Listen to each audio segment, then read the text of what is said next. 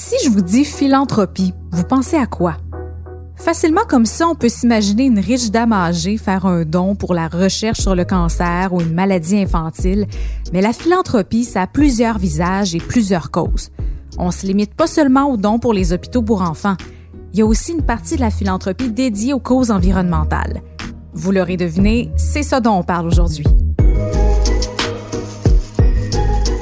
Bienvenue à Déconstruire, le balado qui décortique le monde des affaires.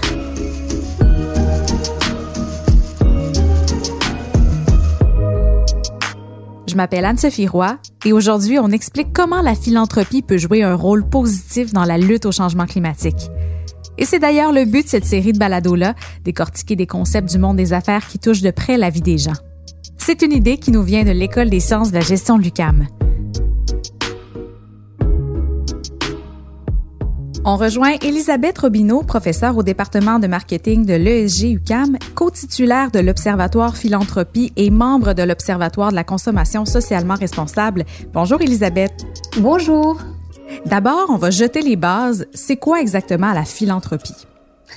Alors, euh, pour jeter les bases, euh, rien de tel qu'une petite, un petit retour en arrière. Euh, mm-hmm. Et d'un point de vue sémantique, en fait, ça vient du grec ancien, donc c'est vraiment très très, ça vient de, de loin.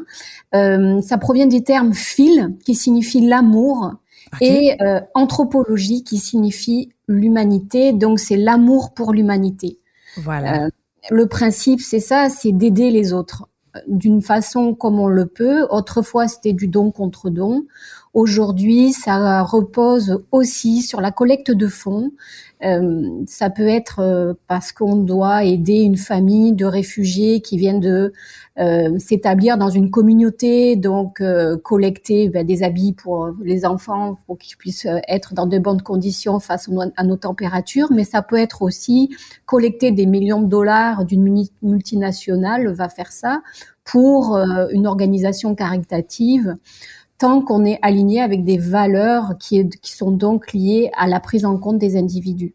Mm-hmm. Et concrètement, y a-t-il un exemple proche, plus proche de nous qu'on peut utiliser pour euh, bien représenter la philanthropie?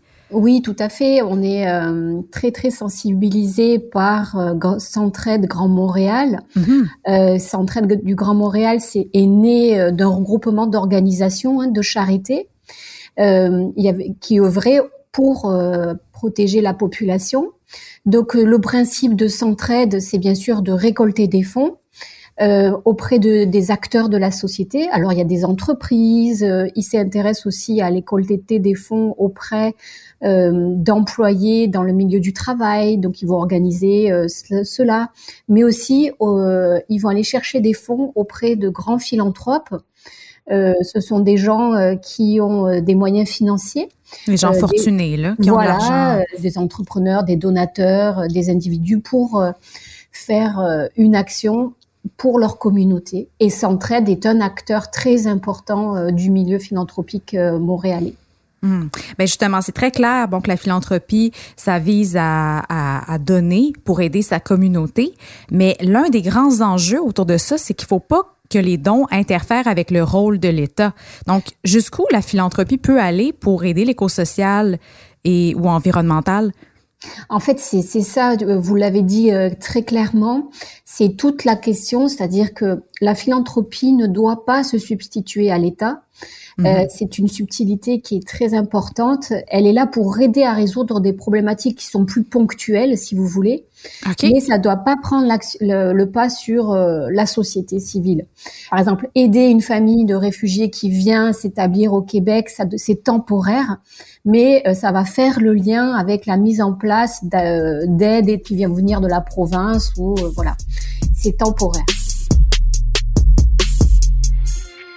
Un exemple assez frappant pour l'imaginaire quand on parle de dons, c'est l'incendie qui a ravagé la cathédrale Notre-Dame de Paris. Donc, qu'est-ce qui s'est passé autour des dons pour qu'on en parle autant? En fait, ça a été euh, un effet waouh dans le sens où euh, tout le monde a été euh, Notre-Dame de Paris. Quand on parle de Paris à des individus au travers le monde, ils pensent Tour Eiffel et Notre-Dame de Paris. Et Ce sont les deux premières images qui, est, qui vous viennent dans la tête. Donc, quand il y a eu ce, cet terrible incendie le 15 avril 2019, euh, les dons ont explosé. Et euh, ils ont explosé de la part de, des individus comme vous et moi, Monsieur et Madame Monsieur tout Madame monde. tout le monde, voilà. C'est ça qui ont appelé. Il y a eu un centre d'appel qui a été mis en place dans la journée. Ça a été euh, très très bien géré. Centre d'appel, boum boum, tout le monde a voulu euh, donner et on fait des promesses de dons. Et il y a aussi euh, le milieu de grands mécènes, euh, de grandes fortunes françaises, qui, dans, notamment dans le domaine du luxe, qui ont fait des promesses de dons de centaines de millions d'euros pour euh, financer la reconstruction. Et il y a en dernier euh, euh, acteur l'État français qui a aussi promis, euh, Emmanuel. Macron euh, a promis euh, des millions d'euros pour reconstruire le patrimoine français qui a été touché. C'est ça, si on se met dans la tête d'un donateur, là, comme monsieur, madame, tout le monde, là, je sais pas, moi, qui donne 100, 125 dollars. Et là, euh, quelques jours plus tard, ben, Emmanuel Macron annonce euh, qu'il va financer une bonne partie de la reconstruction de la cathédrale. Euh, ben, c'est quoi la réaction de ces donateurs-là? Ben, les gens se sont, euh, une partie des, des, des, des, des individus se sont rétractés en fait. Ouais. C'est surtout euh, par rapport, ça a été mal pris que ces grandes entreprises du, du domaine du luxe euh, arrivent avec leurs millions.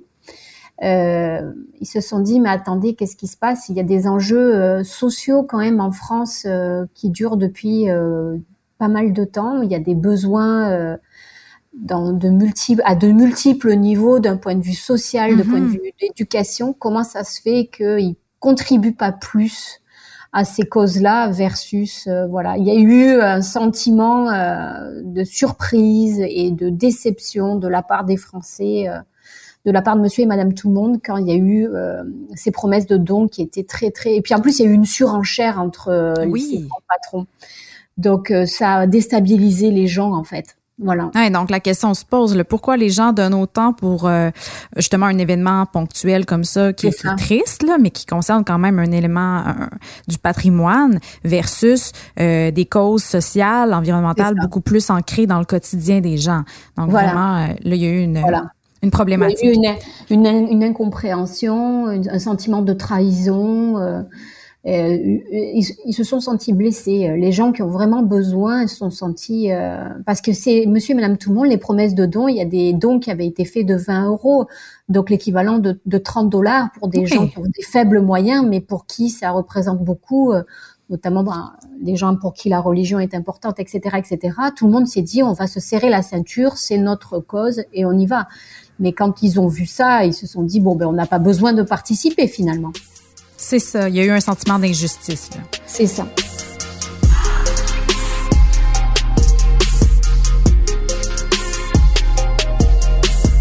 Ben, c'est intéressant ce que vous soulignez parce que vous dites c'est pour des problématiques plus ponctuelles, mais vous, vos, votre recherche se spécialise surtout vers la vers la philanthropie environnementale, alors qu'on sait que la cause environnementale c'est pas c'est pas ponctuel, c'est un c'est un enjeu qui est, qui est bien présent, qui va nous suivre dans les années à venir. Donc comment la philanthropie peut s'inscrire là-dedans? En fait, euh, vous avez tout à fait raison. C'est euh, c'est un enjeu vraiment important. Euh, la philanthropie environnementale euh, se développe de plus en plus. Euh, Laissez-moi vous permettre de vous citer quand même une, une étude qui a été menée Mhm. par l'ONU auprès de 50 pays et de plus de 1,2 million de personnes qui ont été sondées. Donc ça, c'est extraordinaire. C'est très rare qu'on a qu'on puisse avoir accès à des sondages si vastes. Et ce, ce sondage révèle que 64% des personnes interrogées à travers le monde estiment que le changement climatique est une urgence. Donc Ouais. ça montre vraiment que là aujourd'hui on est devant, euh, avec la pandémie dans la que nous vivons actuellement, euh, face vraiment à une action importante à- qui doit être prise en, en charge et le milieu philanthropique a un rôle à jouer.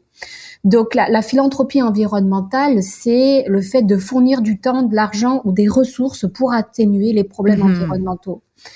Donc euh, c'est ça, ça va être euh, cette, cette prise en charge. Et en fait, ce que les études universitaires et académiques montrent, c'est que euh, il va y avoir cette, euh, cet intérêt euh, lorsque les individus ont certaines valeurs, une certaine orientation politique et des connaissances environnementales. Et dans ce cas, alors il va y avoir adoption de comportements philanthropiques pour aller vers euh, résoudre une cause environnementale. Et euh, concrètement, est-ce qu'on peut nommer des, des, grandes organisations qui acceptent les dons philanthropiques pour la cause environnementale? Récemment, là, le 21 janvier dernier, euh, dans les médias, Elon Musk, que l'on connaît hein, de pour, Tesla. Euh, voilà, pour son industrie de développement de voitures électriques, mm-hmm. a déclaré vouloir faire un don de 100 millions de dollars US pour dépolluer la planète ah, et pour la c'est ça pour les, en fait il va financer euh, des initiatives euh, qui vont aider à, à, mettre en place des outils euh, quels qu'ils soient qui vont servir à dépolluer. Donc c'est un philanthrope et il va investir pour aider à ces projets émergents à, à démarrer quoi. Il va mettre les petits mhm. voilà donc, dites-moi là si je me trompe, mais en fait, la philanthropie, ça s'adresse à une partie de la population qui est quand même en minoritaire. Là. Ce sont des, des, des grands, euh, ce sont des personnes très fortunées euh, qui décident d'investir dans, dans ces causes-là. Mais pour monsieur, madame, tout le monde, euh, c'est plus ou moins possible. Bien sûr, bien sûr, il y a des, des campagnes justement euh, qui sont faites auprès de Monsieur et Madame tout le monde dans les milieux de travail. S'entraident, organisent cela. Euh, ils vont collecter des fonds auprès des personnes pour euh, les aider à participer à, à des causes.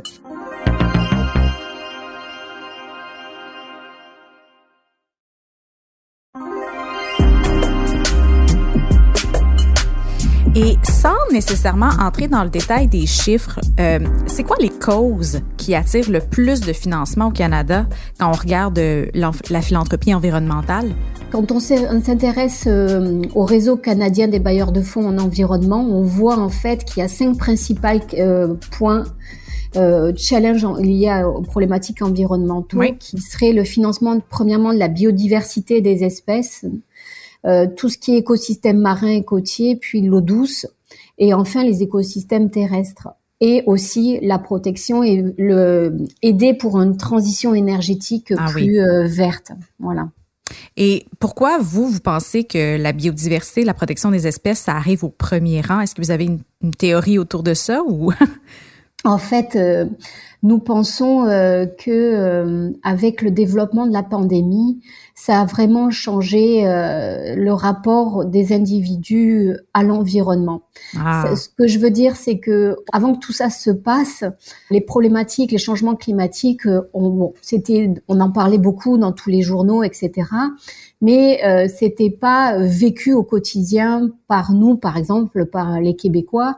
Euh, à part que le que Monsieur Météo nous dise ah ça a augmenté un peu ou il y a moins de neige, il y a plus de neige, il fait plus chaud, à cause du mmh. changement climatique, ça restait quand même assez abstrait pour Monsieur tout le monde, tandis que là, ben, la pandémie a mis euh, on, on va pas rentrer dans les causes de la pandémie qui sont multidéterminées, mais quand même, c'est lié à la question environnementale. Et là, ben, en fait, on a été tous confinés.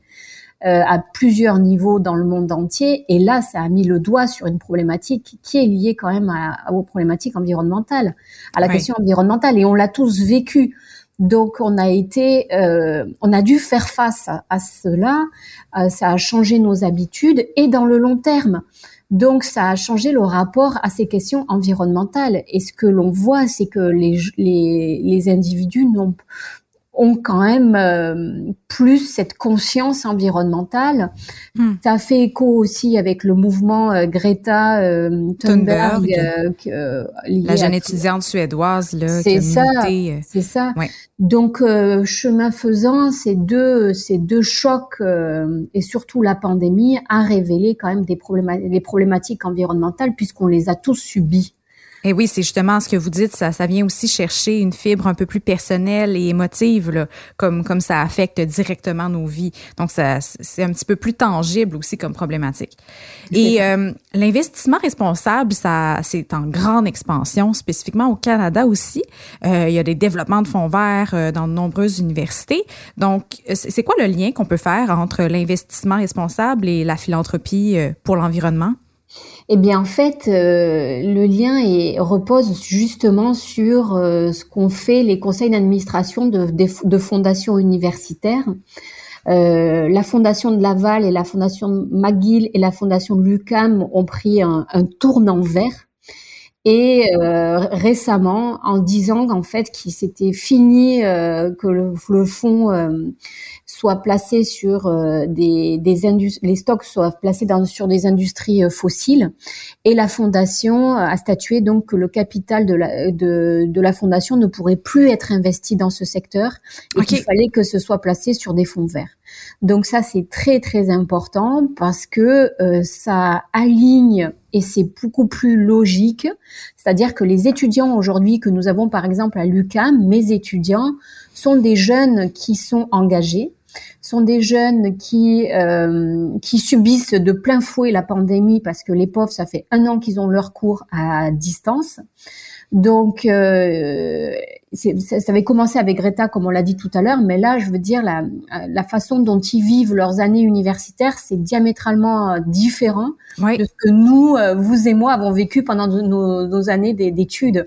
Donc, euh, c'est ça, ça change complètement les choses et cette génération-là va être beaucoup plus, est beaucoup plus impactée et beaucoup plus sensible vis-à-vis des autres générations. Et donc, ils sont acteurs et ils veulent contribuer, mais que leur contribution soit euh, alignée à leurs valeurs. Et la prise en compte de l'environnement est donc cruciale pour eux. Et donc, c'est bien, c'est primordial que les fondations de l'UCAM et des universités dans lesquelles tous ces étudiants étudient soient euh, en accord avec cela si euh, les fondations veulent continuer à pouvoir collecter des fonds auprès de des jeunes générations. Mhm. Dans les faits, c'est très positif qu'il ait pris cette direction-là. Euh, mais je me permets de faire l'avocat du diable. Quand on voit les universités, les grandes entreprises prendre des moyens comme ça pour limiter leurs impacts environnementaux, on peut se demander s'ils font ça pour des motifs de réputation, pour protéger leur image, parce que s'ils le font pas, ben ils vont se faire montrer du doigt. Il y a aussi cette question-là quelque part. Oui, oui, c'est sûr, c'est c'est c'est évident, euh, mais euh, j'ai envie de vous dire, euh, bon, il y a toujours les gens qui, qui qui vont, il y a toujours des entrepreneurs, il y a toujours des individus qui vont faire ça parce que le marché, parce que la tendance, parce qu'il faut le faire. Mais j'ai envie de vous dire, bon ben, and so what quoi C'est quoi le problème? Tant mieux. dans un sens, tant mieux, tant mieux. nous, c'est ce qu'on veut et là, je parle d'Elisabeth Robineau d'un point de vue personnel. Je trouve que c'est primordial qu'on aille vers un changement euh, différent. Les études montrent que les entreprises qui investissent et qui font des investissements verts sont plus performantes que les autres. Donc, si ça peut euh, tirer euh, tout le monde vers un développement et une offre de marché, une offre de biens qui soit plus respectueux, alors ben, tout le monde sera gagnant en bout de ligne. Donc, mhm. euh, même si c'est pas fait pour les bonnes raisons, on a tous intérêt à aller vers ça.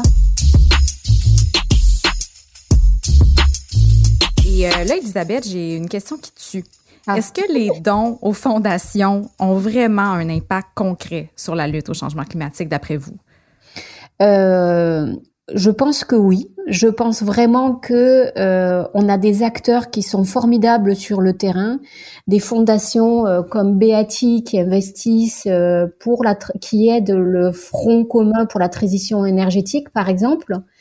Euh, c'est un front qui regroupe 90 organismes citoyens, environnementaux, syndicaux et communautaires, avec des étudiants aussi, et qui travaille sur le projet Québec euh, zéro émission nette. Et donc, par exemple, cette fondation Beati soutient ce, ce, ce collectif pour aider à financer et à réfléchir sur des innovations vertes et pour aider les citoyens à, euh, à aller vers cette transition.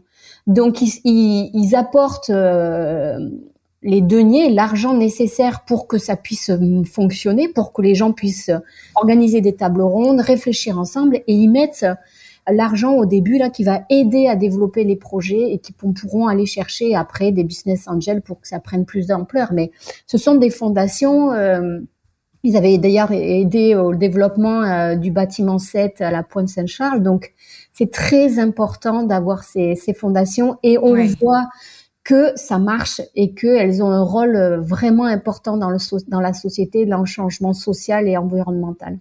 Mhm. Puis une autre question qui se pose aussi, c'est en tant que, donateur, là, on veut être certain que notre argent va au bon endroit et sera bien utilisé. Euh, il y a eu des scandales là, par le passé. Ben, on peut choisir euh, si on veut euh, vérifier tout ça. Et je comprends que les, les gens aient été refroidis et se demandent vraiment est-ce qu'ils ont intérêt à, les donner comme ils le faisaient avant à telle ou telle fondation. Euh, d'autant plus que les jeunes générations là, qui sont les futurs donateurs, euh, euh, ont accès aux rapports des entreprises, aux rapports des fondations. Donc il faut qu'il y ait vraiment une, une honnêteté, une transpa que ça soit transparent, que les rapports soient transparents pour qu'il y ait de la confiance qui s'établisse. Et c'est euh, sur quoi travaille par exemple Centraide en expliquant exactement comment ils choisissent les causes qu'ils vont aller financer, mhm. comment ça se passe et, euh, et pourquoi. Donc euh, ça, le milieu philanthropique l'a très bien compris. Ils ont grandement souffert de ces scandales. Euh, il y a eu un recul et puis les gens se sont euh, retirés de, des dons qu'ils faisaient auparavant. On comprend pourquoi. On n'a pas envie que notre argent serve à financer euh, la Porsche de Monsieur Machin.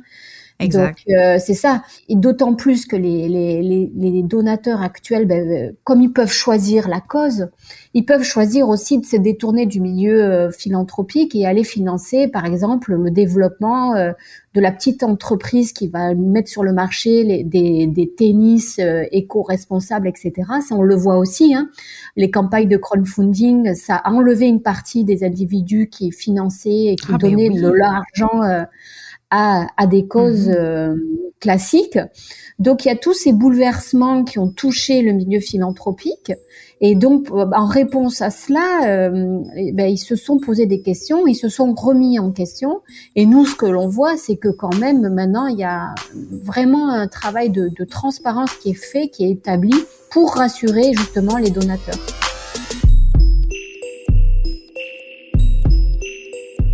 Les changements climatiques, c'est parce que c'est un, un, enjeu assez intouchable à un niveau individuel, euh, parce que les grandes décisions sont prises euh, soit à l'ONU ou à des milliers de kilomètres de chez nous. Donc, qu'est-ce qui pousse les gens à faire des dons pour protéger l'environnement alors que c'est un concept qui est encore très large et abstrait pour certaines personnes? Oui, je comprends. En fait, euh, on a parlé de la pandémie, de comment ça nous avait bouleversé euh, dans notre quotidien, mais c'est exactement ça. C'est quand la distance psychologique euh, que l'on pouvait avoir vis-à-vis de causes comme le changement climatique se réduisent, quand on le vit quand, dans, nos, notre, dans notre quotidien, alors ça fait en sorte qu'on va être plus disposé à, à donner pour qu'il y ait ouais, Une dizaine d'années, c'était peut-être plus au Groenland qu'on en entendait parler, alors qu'aujourd'hui, c'est euh, il y a des débordements euh, euh, de, de, rivières, bon, puis ça, ça nous touche directement. C'est ça, c'est vraiment la sensibilité environnementale des individus peut expliquer cela. Euh, c'est lié à cette prise de conscience environnementale, mais aussi à un phénomène que l'on a mis, sur lequel on a mis le doigt dessus, c'est ce qu'on appelle l'éco-anxiété qui se développe ah énormément. qui fait que maintenant, ben, on a, les gens ont quand même peur. Euh, c'est un fléau, là. voilà, c'est ça. C'est que de, la contrepartie de se rendre compte de ce qui se passe, c'est que ça, pour certaines personnes qui sont sensibles, c'est très angoissant. Donc, euh, qu'est-ce qu'on peut Et puis il y a aussi le fait, si vous voulez, que euh, on se dit mais c'est pas parce que je trie mes déchets ou que je ramène mes mes, mes hmm. consignes que je vais faire changer les choses. Pourquoi ça bouge pas plus? Le gouvernement, euh, qu'est-ce qu'ils font, etc., etc. L'apport individuel peut nous faire énormément d'anxiété. C'est ça, ça fait de l'éco-anxiété, on se sent un peu impuissant, mais il faut avoir quand même la foi, conscience. Il y a des entreprises, notamment dans le domaine de l'aviation, qui ont mis en place des possibilités de faire des dons pour euh, contrebalancer euh, les ah. nuisances. Avant qu'il y ait la pandémie, la EasyJet, Air France, KLM, Air Canada donne la possibilité de compenser son émission carbone quand on prenait un, un, vol, quand on achetait un vol. Donc, nos, toutes nos actions euh, de, pour compenser ou toute petite action, j'ai envie de vous dire, en bout de ligne cumulée, les efforts des uns et des autres, quand tous ces efforts-là sont cumulés, peuvent amener vraiment vers un changement collectif positif à l'égard de l'environnement. Oui. Merci beaucoup, Elisabeth, d'avoir pris le temps de discuter avec nous aujourd'hui. Merci à vous. C'était Elisabeth Robineau, professeure au département de marketing de l'ESG UCAM, co-titulaire de l'Observatoire Philanthropie et membre de l'Observatoire de la consommation socialement responsable. Je suis Anne-Sophie Roy. Merci d'avoir écouté Déconstruire, le balado qui décortique le monde des affaires. Merci à Anne-Sophie Carpentier, à la réalisation et au montage. Je vous rappelle que c'est une production de l'École des sciences de la gestion de l'UCAM et de Cube Radio. À la prochaine!